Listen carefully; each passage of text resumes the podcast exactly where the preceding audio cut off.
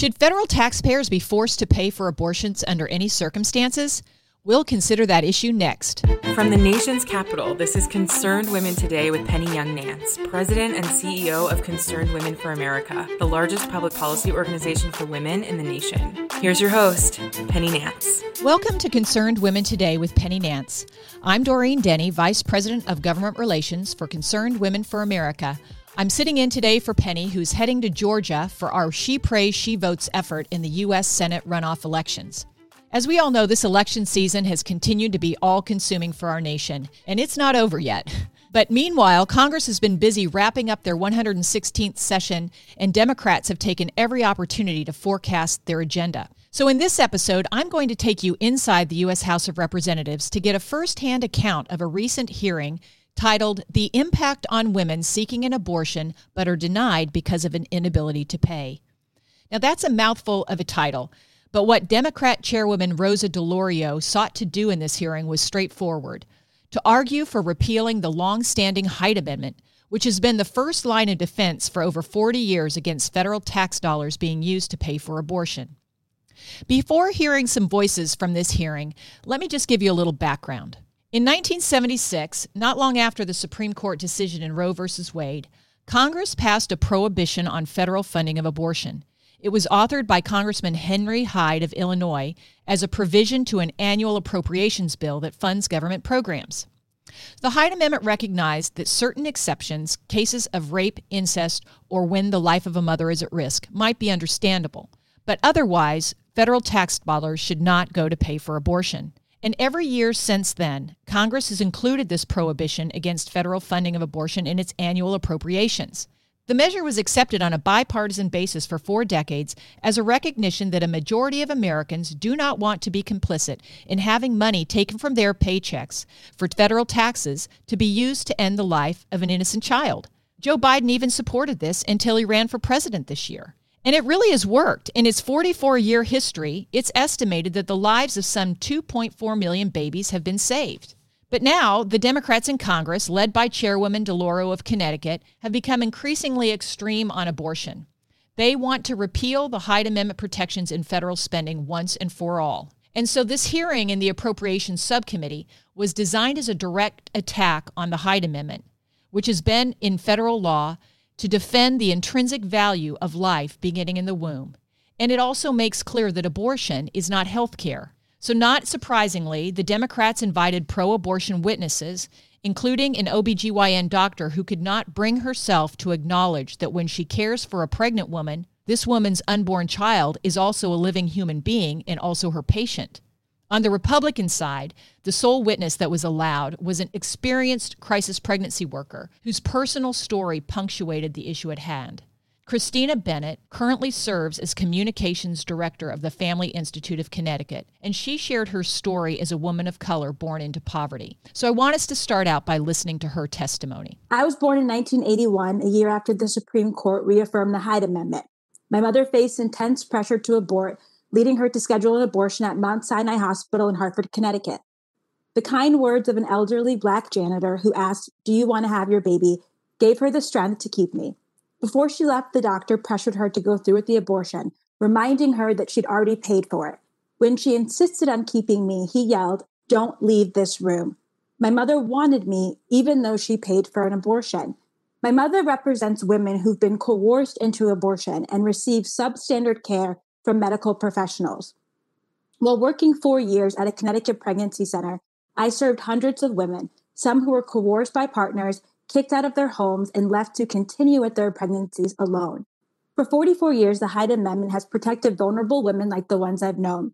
Since 1976, the Charlotte Lozier Institute estimates the Hyde Amendment has led over 2.4 million mothers to carry their pregnancies to term. An estimated 60,000 lives are here because of the protection of Hyde. One in every nine people born to a mother on Medicaid is here today because of the Hyde Amendment. And the Hyde Amendment has had 44 years of bipartisan support from Democrat and Republican legislators and voters. A Marist poll released in January of 2020 found that 60%, or 6 in 10, American voters oppose taxpayer funding of abortion. The Hyde Amendment aids communities disproportionately impacted by abortion. Though Black women are just 14% of the childbearing population, We are three times more likely to abort, and we make up over 36% of the abortions. Repealing Hyde would lead to an increase in abortion in our community that already has high rates. Prior to Hyde, the federal government paid for an estimated 300,000 abortions yearly, accounting for roughly one third of all abortions and forcing the cost of 45 to 55 million dollars a year on taxpayers. Forcing taxpayers to fund elective abortions means low income women of color will be prey for an industry that has been found guilty of overbilling Medicaid, accepting racially motivated abortion donations, selling fetal remains, manipulating medical claims to increase financial gain, as well as aiding sexual abusers. It is irresponsible and unjust for a federal government charged with providing aid to those dependent upon them to encourage the termination of their offspring. What message does it send to a woman who lives in a state where Medicaid won't cover her yearly dental exam, but she can get a free abortion? A recent poll found that 55% of low income respondents said they specifically supported the Hyde Amendment, Although the Turnaway study is used to claim abortion as a benefit to women, Dr. Michael New exposes the study relies on poorly done surveys of a non random sample in which nearly 70% of women refused to participate and half dropped out. Its findings are not statistically valid for a general population of US women. The Hyde Amendment is accused of being racist, but it's not racist to preserve Black lives. Hyde protects women from an industry that is actually rooted in racism, with a documented history of eugenics philosophy, population control, and the unlawful targeting of the Black community. This is why Planned Parenthood of Greater New York recently removed Margaret Sanger's name from their Manhattan building, looking to separate themselves from a leader who targeted the Black community through her Negro Project, thus leading to 79% of abortion facilities being located in lower income minority neighborhoods. And former abortion workers have come forward to share stories of coercing women and being encouraged to reach abortion quotas.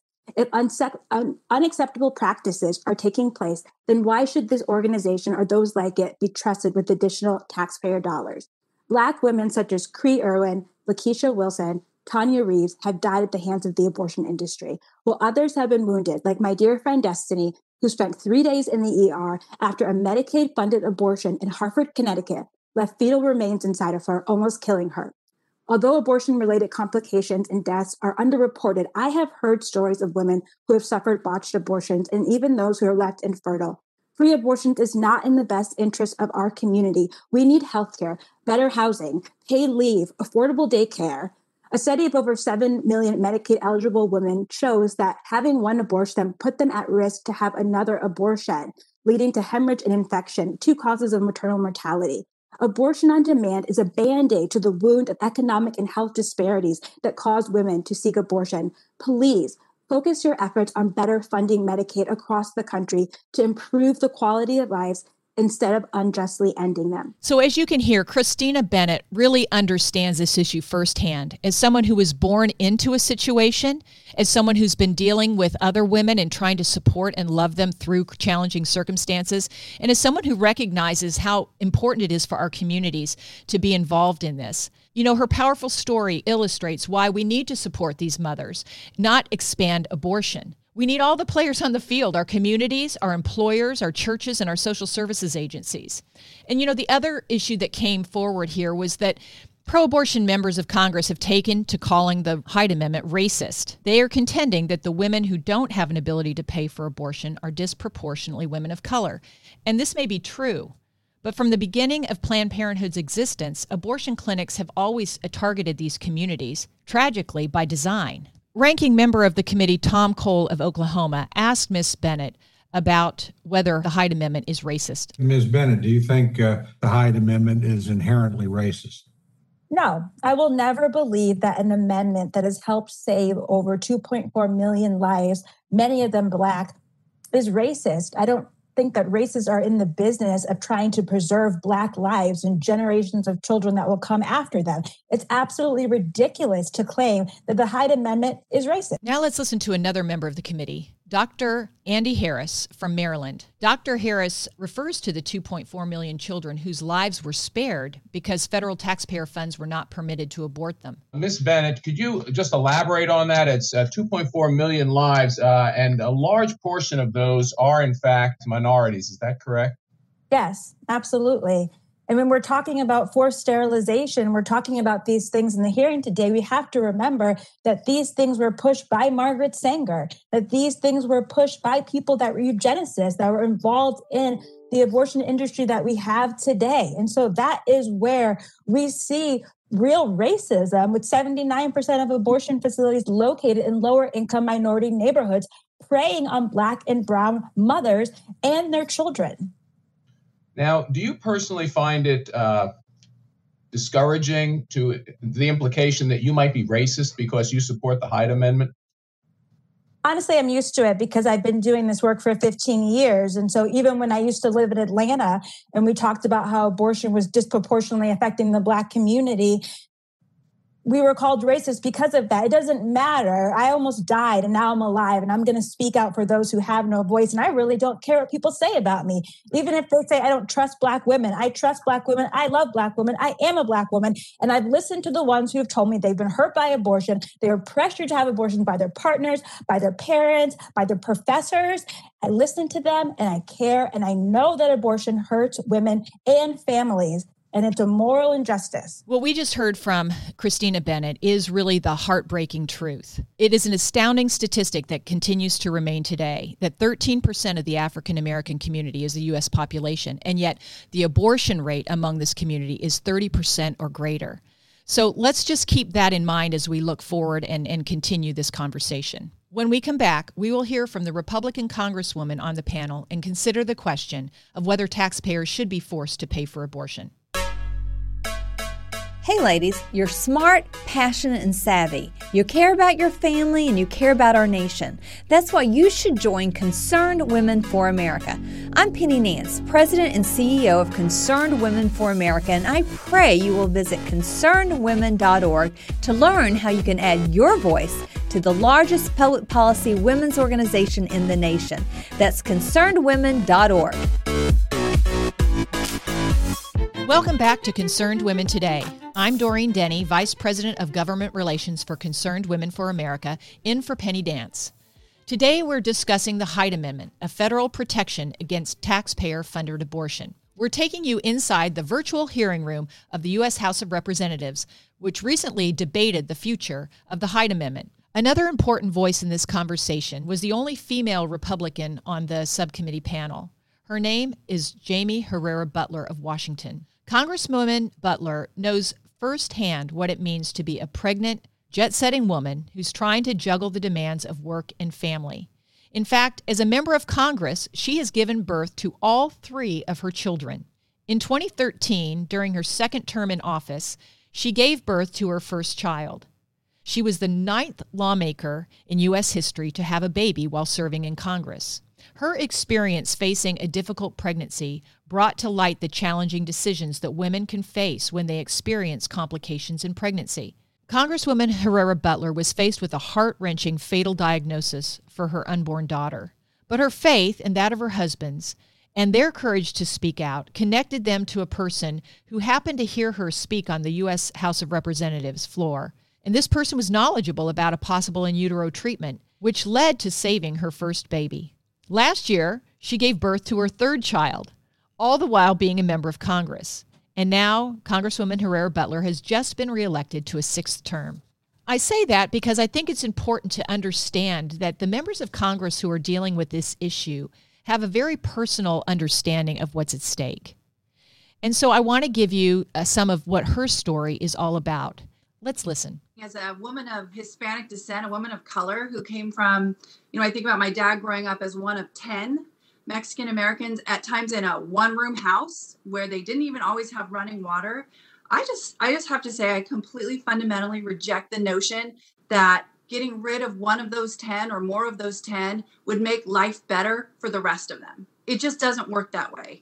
When we're talking about a human life, and to me, you know, the Hyde Amendment strikes a really important balance. We're not talking about where the life of the mother is in danger. We're not talking about life for life. We're talking about um, someone who is, you know, should be protected under the Constitution as as having that life. We know the doctors on this call can tell you that a baby in utero can have a completely different blood type than its mother. It's not an extension of the mother's body, it's its own life with its own DNA that is separate from the mother's. So we keep taking this back up to just talking about one person in the equation, and that's the mother, but you have to acknowledge the personhood of the other person in this equation who pays the ultimate price. And it's, I reject the solution that Dr. Palacio uh, proposed to maternal mortality rates to decrease them is to just get rid of pregnancies we know that 70% of women who experience maternal mortality or those complications it happens actually during that first year after the baby's born which is why i proudly supported extending medicaid coverage to the mother to cover the mother and the baby during that year when we know most of those things occur. Congresswoman herrera beutler gave probably the most succinct statement of what the hyde amendment is all about. We're not talking about private funds we're talking about taxpayer funds. The hyde amendment is has 40 year legacy of being bipartisan it has a 40 year legacy of enjoying the support of the American people. You know, some of the arguments I keep hearing are, you know, women need to make, be able to make this decision on their own terms with their own bodies, uh, reproductive autonomy, but they're not using um, private dollars. We're not talking about them using their own dollars, right? You're asking for taxpayers, 70% of whom do not fund, do not wish to have their money sent here. That's what we're talking about. We're not talking about overturning Roe v. Wade. We're talking about protecting this taxpayer funding and people's conscience here. There were three other witnesses on the panel, and they were all pro abortion witnesses. They included Dr. Herminia Palacio, President and CEO of the Guttmacher Institute, Dr. Jamila Perritt, President and CEO of Physicians for Reproductive Health, and Miss Amanda Beatriz Williams, Executive Director of the Lilith Fund. Ranking Member Tom Cole put the issue of should federal taxpayers be required to pay for abortion at any stage of pregnancy squarely before each of the four witnesses. And here's what each had to say. You're going to first hear from the three pro abortion witnesses, and then the last voice you hear will be from Christina Bennett. Do you believe that federal taxpayer dollars should be used to pay for abortion on demand at any stage of pregnancy for anyone who seeks an abortion uh, but says they cannot afford one? We're here to really think about uh, what's important is about covering insurance for medical care. Abortion is a healthcare procedure. Uh, what we're talking about is the uh, discrimination against people who are low income or people who are uh, typically black and brown uh, who aren't able to access affordable, timely services in the same way that you or I or I are. It is an important issue of equity to be able to have Medicaid pay for a robust comprehensive services and robust comprehensive services includes the full spectrum of reproductive services, including abortion. Um, I believe that healthcare is, as I stated, a human right and that every person has the right, um, whether they're getting their health insurance through the federal government or through private insurers, to have access to the same services the community that I take care of, the patients that I see should not have to make decisions based on their economics and incomes. And they and it's not either or. They also need support. They also need childcare. They also need prenatal care. Right? It's a it's a both and, not an either or. The reality is wealthy people will always be able to access abortion care because they have the means to do so. Um, what's really at stake here is the discriminatory policy that is jeopardizing low income people's lives and futures. Um, you know, when we withhold coverage from someone who's enrolled in Medicaid coverage, we're telling them a message, a stigmatizing message that they are not worthy of safe, affordable health care and that we do not care about their rights and we will not uphold their rights, their constitutionally protected right to an abortion. Um, so it's, you know, this has been on the books for far too long. We need to start telling them a different message, one of compassion, one of support. And we can show them that by covering all forms of healthcare, including abortion. Saying that abortion is just healthcare or that abortion is merely a woman's right denies the reality that abortion is a destructive act through violent means that ends the life of a human person. If I was aborted in Hartford, I would have been dismembered. My body would have been thrown into a trash can. And that would have been the reality of what happened. And we can use all sorts of words to describe abortion, but we can never deny the fact that abortion is the intentional taking of a human life. And taxpayers who are morally opposed to this, whether it's for religious reasons or secular reasons, should not be forced to have to fund this, especially for those of us in the Black community who view abortion and what has happened to our community as an act of genocide, we should not have to work hard to give our money to institutions that take innocent lives. So I think we can all hear how the battle lines over the Hyde Amendment has been drawn. Let's not forget that those promoting abortion are asking you to have your federal tax dollars coming out of your paychecks go toward paying for abortion under any circumstances. Democrats in Congress see abortion, which we see as killing an unborn child in the womb, as just another health care procedure. And they want the government to be required to pay for any woman's abortion if she can't pay otherwise. Republicans, on the other hand, believe that abortion is not just another healthcare procedure, that pregnant women need support and their preborn children deserve a chance at life. Abortion is not healthcare. For most of us, this is also an issue of conscience. We don't want to knowingly have taxes from our paychecks going toward paying for terminating innocent human life. For 44 years, the Hyde Amendment has been a marker of the moral compass of the United States Congress. But the fight to preserve it is before us. I want to leave you with a final word from Congresswoman Herrera Beutler from this hearing. Her passion reflects the passion of concerned women for America and many groups in Washington, D.C., working to protect the sanctity and the dignity of every human life. I believe refusing to cooperate with or pay for the destruction of someone's child is not an action against that person, but for them and their community. 70% of Americans agree with me on this. 60% believe that we should not fund taxpayer uh, have taxpayer funding funding of abortion. In my view, abortion is a failure to serve a woman in need.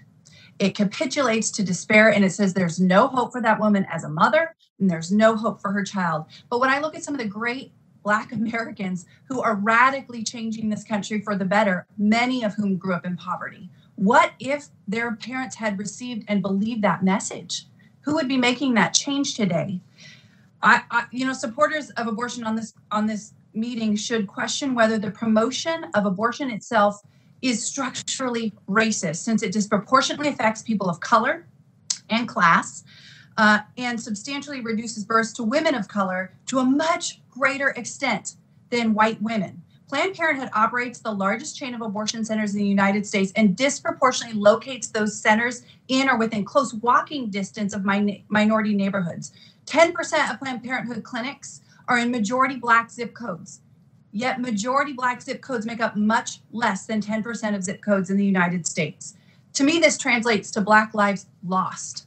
I don't know how you can see that any other way, especially when the founder of Planned Parenthood was an open supporter of eugenics. This was part of her goal, and we're buying into that right now. And when we talk about risk to women, um, there are studies, including a specific study of poor women on Medicaid in California. This is a recent study, or it was released, showing a much higher death rate for women who have had abortions compared to women who have given birth, especially from suicide. You know, I would ask the people on this call to support a longitudinal study of Planned Parenthood clinics where abortions are provided of those women's mental health, of their physical health, and an actual study with statistical data that we can all look at and say, what's happening?